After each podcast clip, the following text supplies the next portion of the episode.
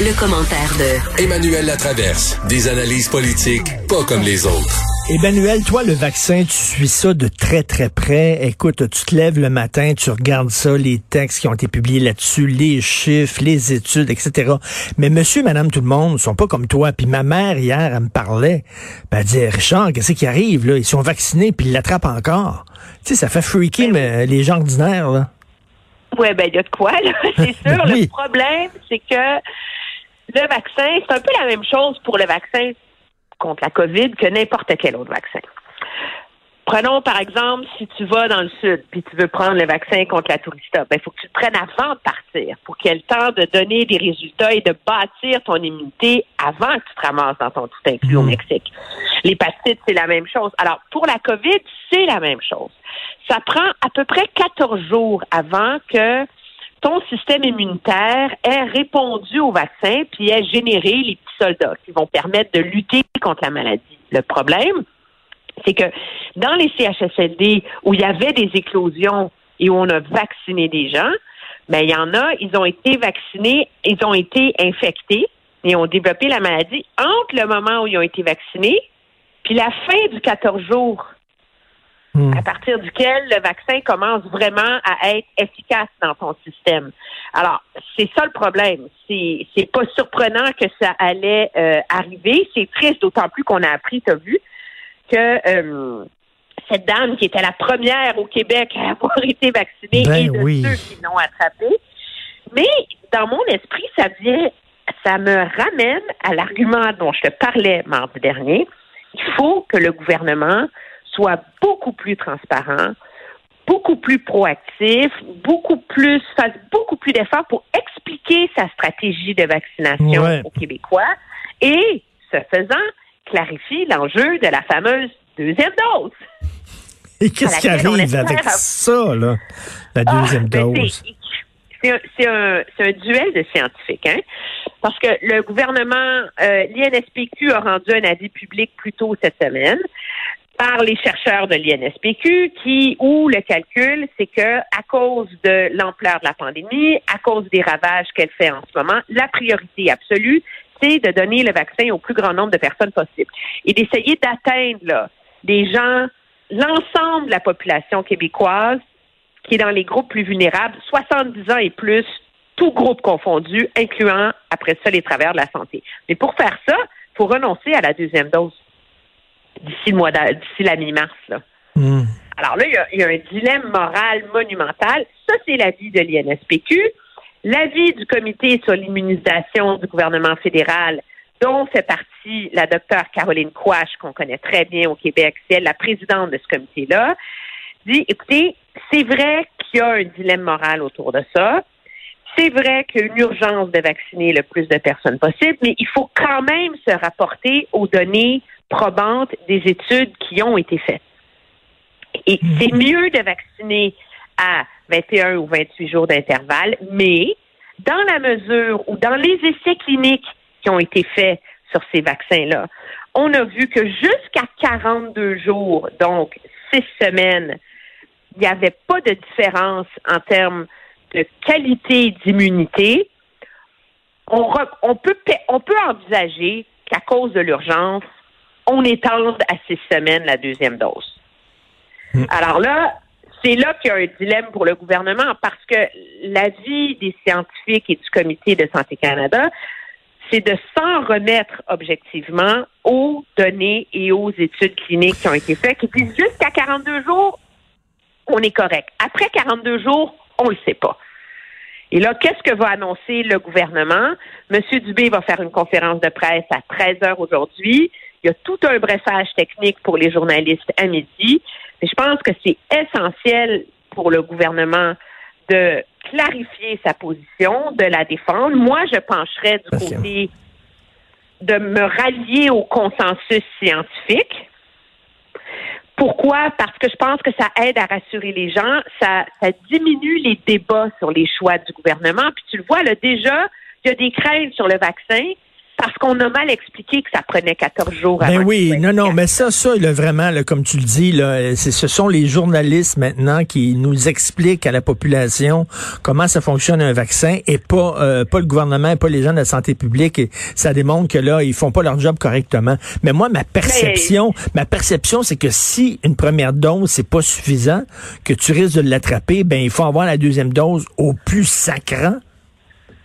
Ben, non l'enjeu, c'est qu'après 14 jours, après, à court terme, l'immunité est à peu près la même. Là, on s'entend là. Euh, la deuxième dose sert à, s'assurer que ta réponse immunitaire elle est bonne. Mais, mais excuse-moi, mais Emmanuel, moi, je, corrige-moi là parce que tu connais ça mieux que moi. Mais une première dose. Euh, mettons, pour des gens qui ont un certain âge, pour des gens qui sont pas en super santé, c'est pas suffisant. Ça prend vraiment deux doses, ben, sinon. C'est là qu'il y a, c'est là que tu viens exactement de mettre le doigt sur le bobo, parce que les essais cliniques n'ont pas été faits en masse sur les personnes âgées qui ont des moins bonnes réponses immunitaires. Ben, c'est ça. Alors, est-ce qu'eux, ils ont plus besoin de la deuxième dose plus vite que toi ou moi, par exemple? On le sait pas. On n'a pas la réponse à ça. Parce qu'il n'y a pas assez d'études, il n'y a pas assez de. Je veux dire, ça, ça va tellement vite. Ces vaccins-là ont été adoptés tellement rapidement. Et donc, c'est ce qui plaît, moi, je crois. En tout cas, je ne suis pas scientifique, là, mais de ma compréhension, en faveur de dire ne sacrifions pas la deuxième dose dans un délai relativement raisonnable. Tu comprends? Mmh. Alors, j'ai hâte de voir ce que le gouvernement euh, va faire, mais c'est clair qu'il y a une grosse campagne de sensibilisation à faire. Tu sais, hier, euh, la santé publique de Montréal faisait le point. Et euh, sur euh, la vaccination, bon, les hospitalisations, on en a beaucoup parlé, mais restons dans le dossier de la vaccination. Et on prévoyait que d'ici la semaine prochaine, tous les patients en CHSLD et tout le personnel dans le, les CHSLD de la grande région de, l'île de Montréal seraient vaccinés. Donc mmh. ça, c'est une bonne nouvelle. Mais la PDG du CIUS a fait valoir que le taux de réponse en ce moment dans les CHSLD, la majorité des patients prennent le vaccin, très, très, très, très forte majorité, là. Presque tous, mais chez le personnel, c'était 40 à 65% mmh. 40 mmh. à 65% mmh. Écoute, je suis tombée en bas de ma chaise.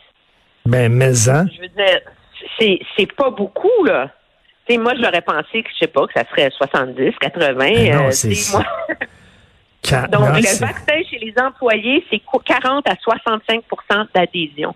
Alors, c'est dire l'ampleur des efforts qui doivent être faits. Ben, tout à fait. L'intéressant, c'est qu'aux États-Unis, où on sait qu'il y a une très grande méfiance face au vaccin, ils se sont rendus compte que le fait que euh, des athlètes, des politiques, que, que les gens se fassent vacciner en public. Ils font une grosse, grosse campagne de promotion dans la communauté pour essayer de convaincre les gens et que ça porte fruit.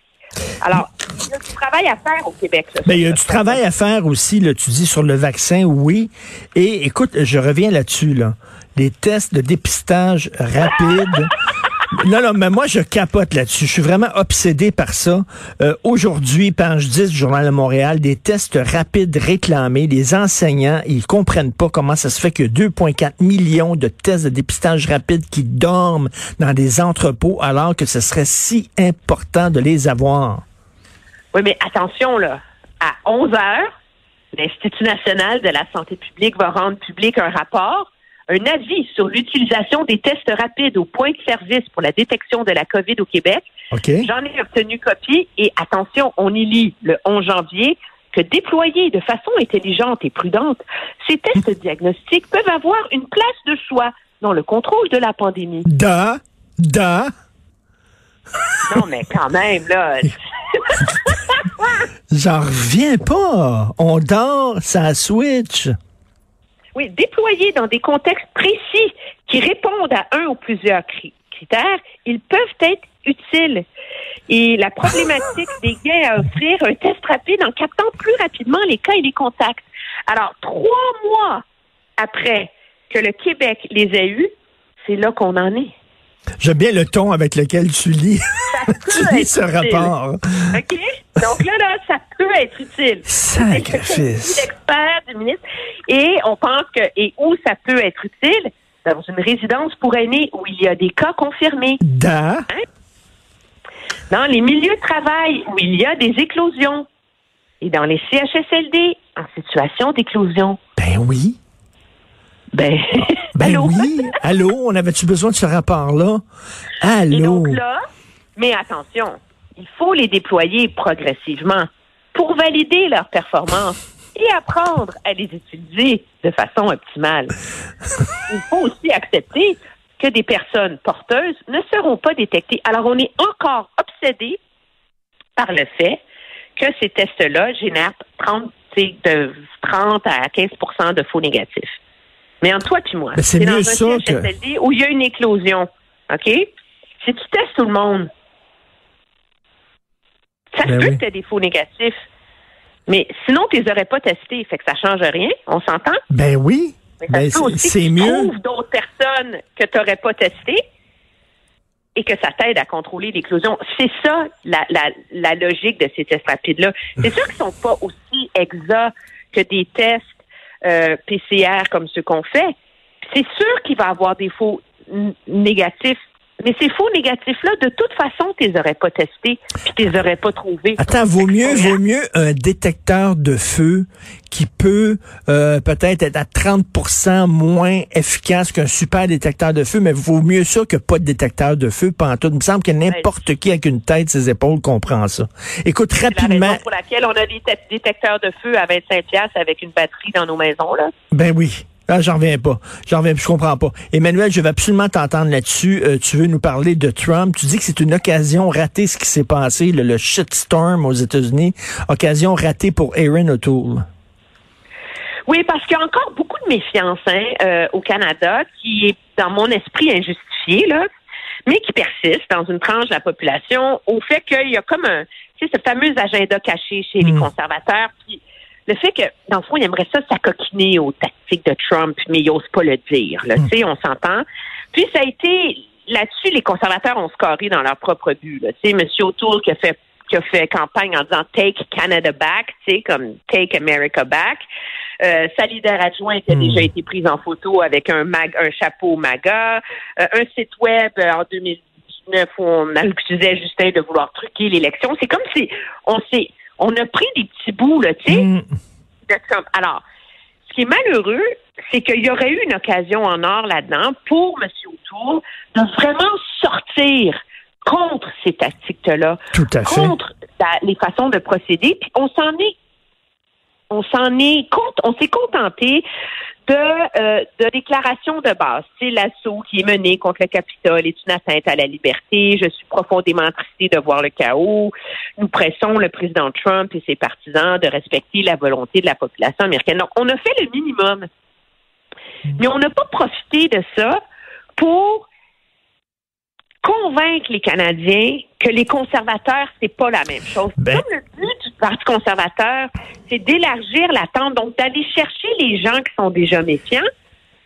Mais il y a une occasion ratée là-dedans. Ben donc, donc, attends une minute, ça, ça va amener de l'eau au moulin aux gens qui disent hum, finalement, ils ont un agenda caché chez les conservateurs.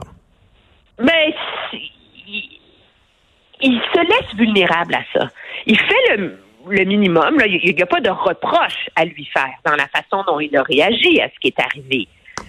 Mais dans la mesure où les libéraux sont très habiles pour euh, démoniser le Parti mmh. conservateur, on a encore l'impression que M. O'Toole essaie d'épargner la chèvre et le chou et de rendre tout le monde heureux dans son parti. Il aurait pu dire là, de, de façon... la droite sociale, pas s'aliéner les Trumpistes, mais élargir l'attente en ce moment. Puis, est-ce que c'est pas la quadrature du cercle, ça? Moi, je pose la question. Ben, tu as tout à fait raison. Puis il aurait pu dire de façon plus vigoureuse, attaquer ça en disant c'est inacceptable, puis jamais nous autres, tu sais, puis boum, le, dire fort. effectivement, il a, dénoncé, mais du bout des lèvres, on dirait. Ben, c'est comme, il fait ce qu'il faut, mais moi, je pense que je ne, je ne crois pas que ce parti-là a des accointances trumpistes mais on veut pas, on veut aliéner personne. On essaie de faire plaisir à tout le monde qui est hmm. plus à droite de l'échiquier. On veut pas les, on veut pas les envoyer chez Maxime Bernier. Ben oui, mais c'est ça, exactement. on est encore en train d'essayer de pas les envoyer chez Maxime. Mais tu sais, comme chef de parti, ça te tente-tu d'avoir l'électorat de Maxime Bernier, toi? m'intéresserait pas, moi. En tout cas. Ben, le problème, c'est que l'électorat de Maxime Bernier, il est dans des comtés que tu vas gagner de toute façon, entre toi et moi. Là. Ben oui. Fait que, c'est- pourquoi pas euh, ouvrir la machine? Moi, je pense que c'est lui qui aurait eu le plus à gagner d'ouvrir la machine, de se rendre disponible, de faire des entrevues et d'offrir la réponse très claire à cette colère qu'on voit aux États-Unis. Elle est présente au Canada, mais de dire c'est pas par le cynisme, par le mensonge, par des slogans, c'est par des politiques concrètes pour répondre à l'exclusion économique qu'on va y arriver. Puis dans notre programme, on va offrir des solutions à ça. Là, tout d'un coup, tu dis, waouh, il a compris, lui. Ben oui. On l'a Non, pas non. entendu encore. Tout à fait. Occasion ratée. Merci, Emmanuel. Merci beaucoup. plaisir. Bon week-end. Au Bye. revoir.